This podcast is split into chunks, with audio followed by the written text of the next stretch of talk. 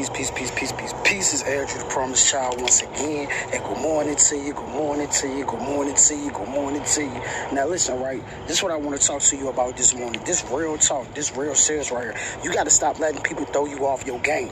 You know what I'm saying? What I mean by that is a lot of y'all that's letting people throw y'all off y'all game.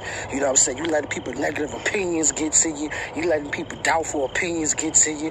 You know what I'm saying? You drop your videos on social media promoting your business and you let negative comments get to you or you let people rejecting you, not watching you get to you. Listen, today, man, this is what I'm gonna say. You gotta be like an athlete on a on a on a away game. You know what I'm saying? You gotta be like an athlete that's out there playing on a away game. The key is to win the game. At the end of the day, that's the key. The key is to win. You know what I'm saying? So in the NBA, the key is to get the, to make buckets. In the NFL, the key is to goddamn score them touchdowns. In the MLB, the key is to hit home runs. You know what I'm saying? That's the key, bro.